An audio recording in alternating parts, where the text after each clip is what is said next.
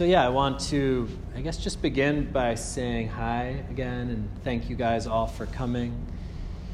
It's really great to have such a kind of robust group this time. Yeah, it's really just beautiful to see people making this decision for themselves to come out here to take really some of their precious, lifetime, some of the time of their day, to really dedicate it towards their own betterment and well-being. And one of the things I really love about meditation is, when we went around the room and we kind of were listening to people's motivations, we heard things like de-stressing, we heard things like getting rid of anxiety, we heard things like for my health, for my relations to other people. It's almost like if this was a drug, this would be off the shelves in a second, right? Because it's almost like it seems to cure everything. It's kind of across the board. It's just good for you and beneficial.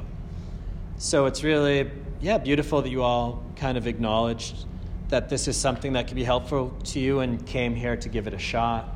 Out of curiosity, who has never meditated before? Who's like new? Okay. It's like a third-ish, third. Who has meditated, but not necessarily regularly, but like every now and then meditates?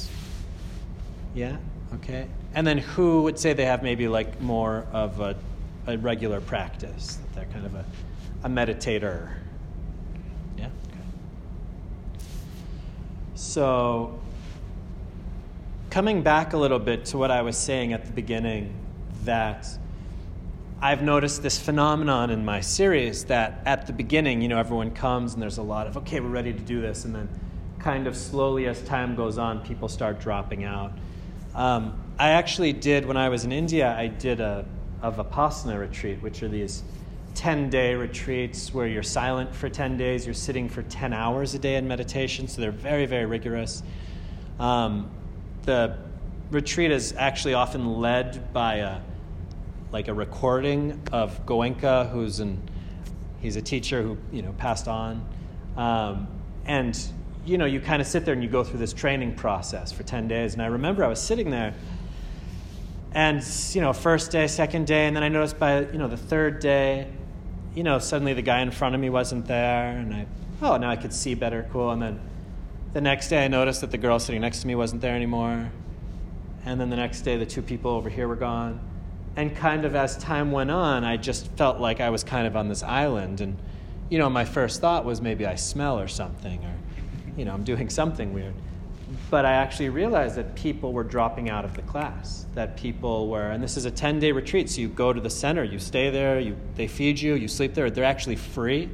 And strangely enough, the first one of these centers in the U.S. is in Shelburne Falls, Mass., so it's actually around here. You just sign up and you go for free, and it's 10 days, and it's really intense meditation for 10 days, and they guide you through it, and they feed you and everything. But the kind of trade-off is that you have to stay there and go through it. And all of these people just kind of dropped off, and I think by the end, about a third or even a little bit more of the people had actually dropped off because they couldn't get through it. And while I was driving up here in the car, I was just kind of thinking about that because, it's always kind of this thought, okay, new class, new group of people, how to kind of begin, what energy to bring up. And this thought really came up into my mind that, I would really love to see everybody at the end of the class as well. And more than just encouraging you that you can do it, because you can do it. All you really have to do is just keep showing up. And even if you miss one class for some reason, just show up to the next one. But more so, I started kind of looking at my own life and things that I've kind of started and then stopped, or things that I've really pursued, and what is the difference? And I found for myself that there's this kind of moment when I'm learning something new, whether it's like a new skill, whether it was, riding a bike as a kid or learning a new language or something, that you kind of start this familiarization process. So something like tonight, you'll come into this room and we'll meditate together and you'll kind of get a taste of it. You'll be like, okay, this is kind of what we're talking about. And then the question will come up, well, am I good at it or not? How good am I at it or not? Can I get better at it or not? And this is, I think, one of the first blocks that we come into. So I really liked the statement. Was it you that were saying that about being good at it, but actually that's not? Somebody over here said it, I think. Somebody over here? I think I was looking that way as well. But yeah, that understanding that initially it's not about being good at something, and it's not even about necessarily that this is going to fulfill your expectations of peace or well-being or de-stressing. You might sit here and you might just be like the most pissed off you've been all week, right? You might be sitting here and your thoughts are going to be spinning and you're going to be angry and your leg's going to hurt and it's cold and you're going to say, what the heck am I doing here? I paid for this. And what am I spending? I'd be better off at home with like a beer and Netflix or something. What is this? You know? And that's because we're kind of maybe a little bit impatient, which is a cultural phenomenon more and more, as I'm sure we're all aware. But also because we don't yet really understand how this whole thing works. So meditation practice, I would say first and foremost, it's really just this process of coming back to yourself. So if you imagine that this is your home, that you are your home, your mind is your home, maybe you haven't been home in a long time. And maybe when you go home, you're going to find that it's a mess. And that there's cobwebs and that the sink is overflowing and there's dirty laundry everywhere and it stinks. And the first thing you're going to say is, get me the hell out of here. I don't want this. And you're going to want to go back. You're going to want to get away from it.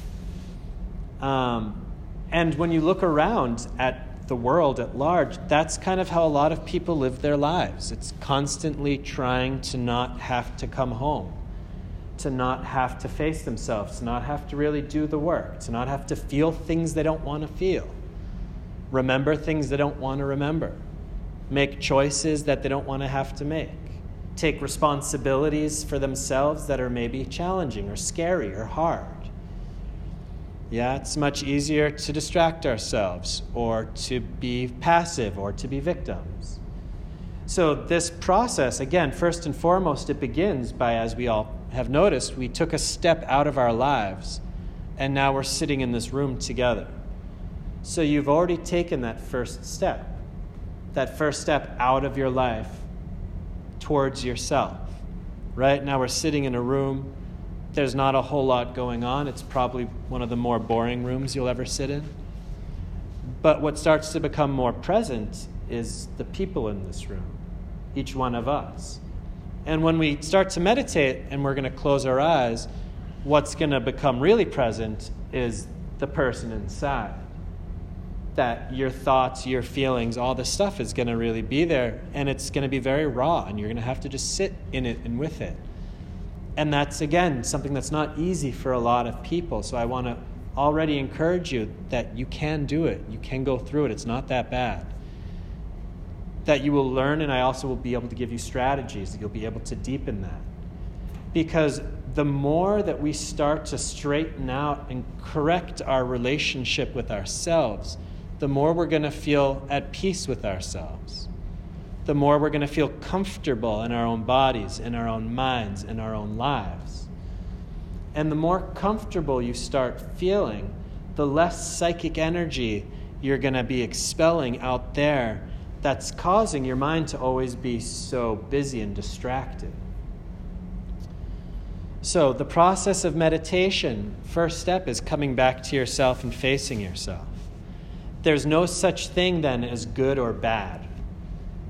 You're not like more successful if you feel peaceful tonight than the guy next to you who's freaking out. It doesn't work that way. Maybe the person freaking out is on the verge of a huge breakthrough that's going to transform their lives and they're going to be happy forever. And you're sitting here peacefully because you're actually like repressing everything and you're just, not looking and not wanting to look, not wanting to feel. So I also just want to put that out there kind of as a reality check. Yeah, that as much as I offer a lot of amazing tools, a lot of great guidance, a lot of space to hold everybody in, I also really like pulling back the bells and whistles that we're so used to. If it just said on the description for the booklet, sit quietly with yourself for an hour, nobody would be here. Yeah, it sounds terrible. And by the way, that's not what happens here, right? So, but there's something about that just, it feels too raw or just feels uncomfortable for a lot of people. So starting to have to come in and face yourself and be with yourself.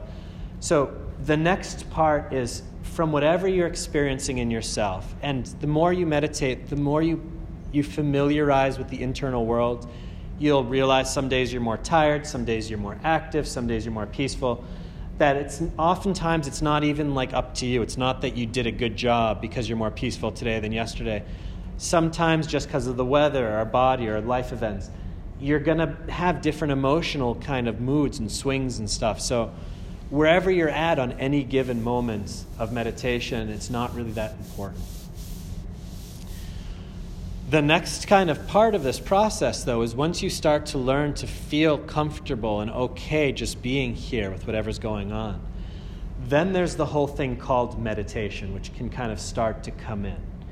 And that's, how do I move from kind of just a normal mind state, this place that I'm often just residing in, to a deeper mind state, to a place that's more focused, concentrated, aware, grounded, peaceful, gentler, more open, more loving, more relaxed. Yeah, those things all come together.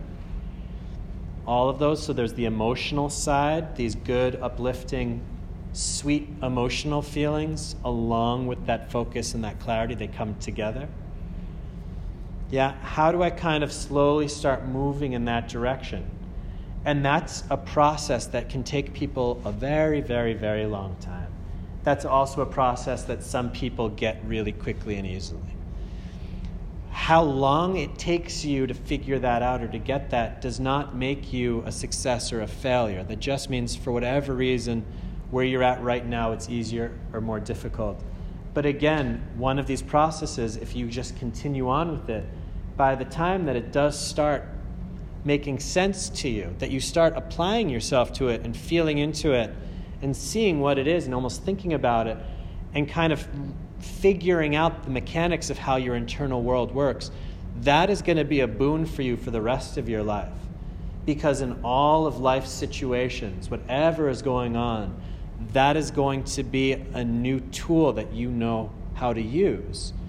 And that's really the tool of knowing how your mind works and how to work with your mind.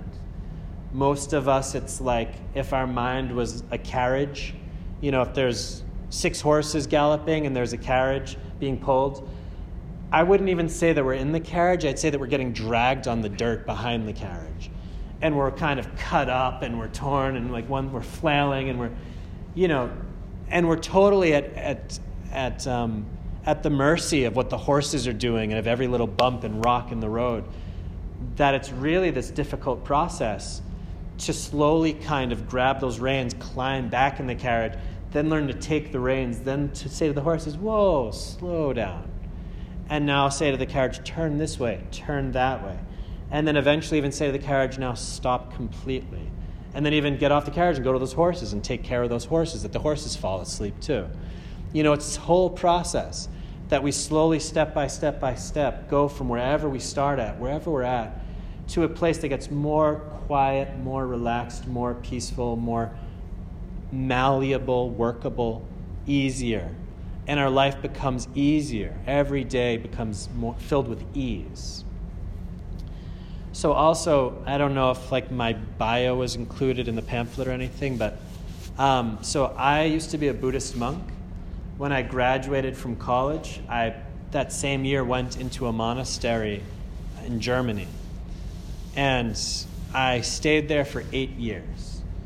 So I was a fully ordained monk in a monastery, shaved head, robe, no sex, no drugs, no lying, no meat, no nothing, just, you know, for 8 years. And really practiced every day. We had morning meditation at 5 a.m. and at night we had retreats. We hosted the Dalai Lama to come. Thich Nhat Hanh had a center near us that we came. So I got to practice with a lot of the greatest teachers in the world right now. had a lot of personal time with each of them. I've talked to all of them. I had, dinner with Thich Nhat Hanh, and I met the Dalai Lama about 5 or 6 times, and just all sorts of different teachers around the world at different times. And I've practiced with them too, and I've gone on some long-term retreats. I've gone on a couple 3-month retreats. I lived in a cave in the Himalayas alone for a little while and really kind of went for it. And I really have a lot of practice under my belt and a lot of great guidance behind me as well. And I can tell you that it's possible for everybody. And honestly, the journey that I've been on, I know if I can do it, anybody can do it. Because I was diagnosed with ADD in school and was given medication and all this stuff. And I had, the special, with each teacher, they had a special system that if I didn't talk for a class, they gave me a pom-pom ball. And if I had 5 pom-pom balls at the end of the week, I got a piece of chocolate or an army figure or something, So I was the worst of the worst. I got kicked out of all my classes. It was really like that growing up as a kid, And I've kind of made that journey from there to here where I'm really supporting the space to also even hold other people in that. So it's really possible for everybody. It's just important to just remove any judgments you have, remove any expectations you have. We're all learning. It's an invisible landscape. Just keep going. Keep trying. And trying doesn't mean sit here trying. That's actually how you're going to just freak out and want to leave. Yeah. Trying means just show up to this space and just be open to whatever comes. Just show up and be open. That's all. And I'll do my best to take care of the rest. Okay. I'm going to do my best to brainwash all of you over these next 8 weeks that by the end, you're going to be sitting here feeling I actually think that I'm okay and everything's fine and I can do that, So that's my job, is to kind of start turning your minds into a more positive direction for yourself and to feed that positive energy into the meditation. Are there any questions about anything I just said, first of all? So the way these classes are going to normally work today, right? It's a bit of a special class, first one. But we didn't take too long in the introduction of all of your names, so that's good in terms of you'll get today a bit of a feeling for how a normal class runs. Every class will begin similarly like this, with me sitting here talking.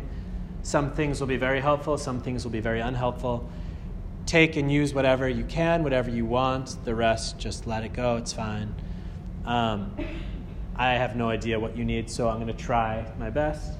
Also, a lot of the talks, I'll begin by asking you, what do you want to know about? Where are you in your practice? What are the struggles you're having? So that'll help me address kind of where everybody's at and together in one talk. And after I talk, we'll do a sitting meditation. Seeing as this is day one and we even have about a third of the people who've never meditated, we'll kind of start, I'm not going to say start slow, but we'll do 15 minutes of sitting. We'll do then a walking meditation around the room. Some people love the walking, some hate the walking, some hate it, then love it. So it's just another kind of aspect of meditation that really helps us get into the body. Like I said earlier, the body and the mind are exactly linked together, right? I am able to move my body because my mind is working in it. So the idea that meditation is different than the body, it's ridiculous, that they're both important aspects, okay? And then after the walking meditation, we'll sit down and then do another seated meditation to kind of quiet the night.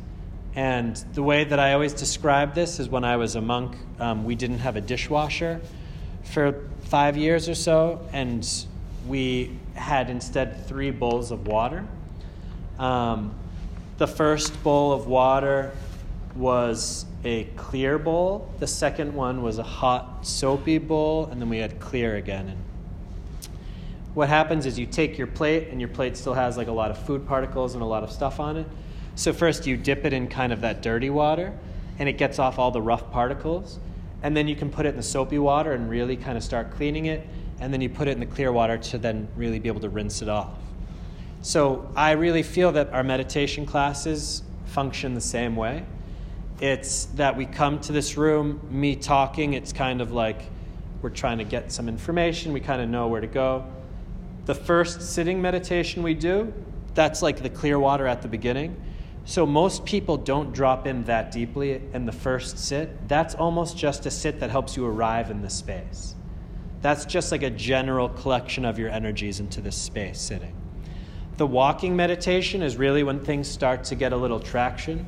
Because you're using your body, it's much easier to stay present and focused because you're using your body to walk slowly. And so it really helps your mind kind of remain in this general area at least.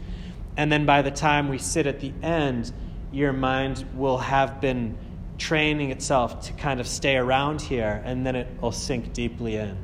So it's my goal and my kind of, I take it as my responsibility, that every class, both I give you a talk that gives you some useful information, some conceptual understanding of what we're doing here, and then also by the end of class give you a deep experience of the practice. And if we do that every single week for 8 weeks, by the end of these 8 weeks, we're really going to be in a good place. So again, I really just encourage you guys to stick with it, and yeah, it's really going to be great, and it is great. It's one of my favorite things to do. That's why I teach it. Yeah. So I think with that, maybe I'll just lead us in the first meditation. I'll give just a couple words about meditation without talking too much because I've already talked a bunch. But I would like us to begin this class with, in our meditation, we really are not, again, we're not striving for a result. So don't think right now, get peaceful. Right now, relax. Yeah?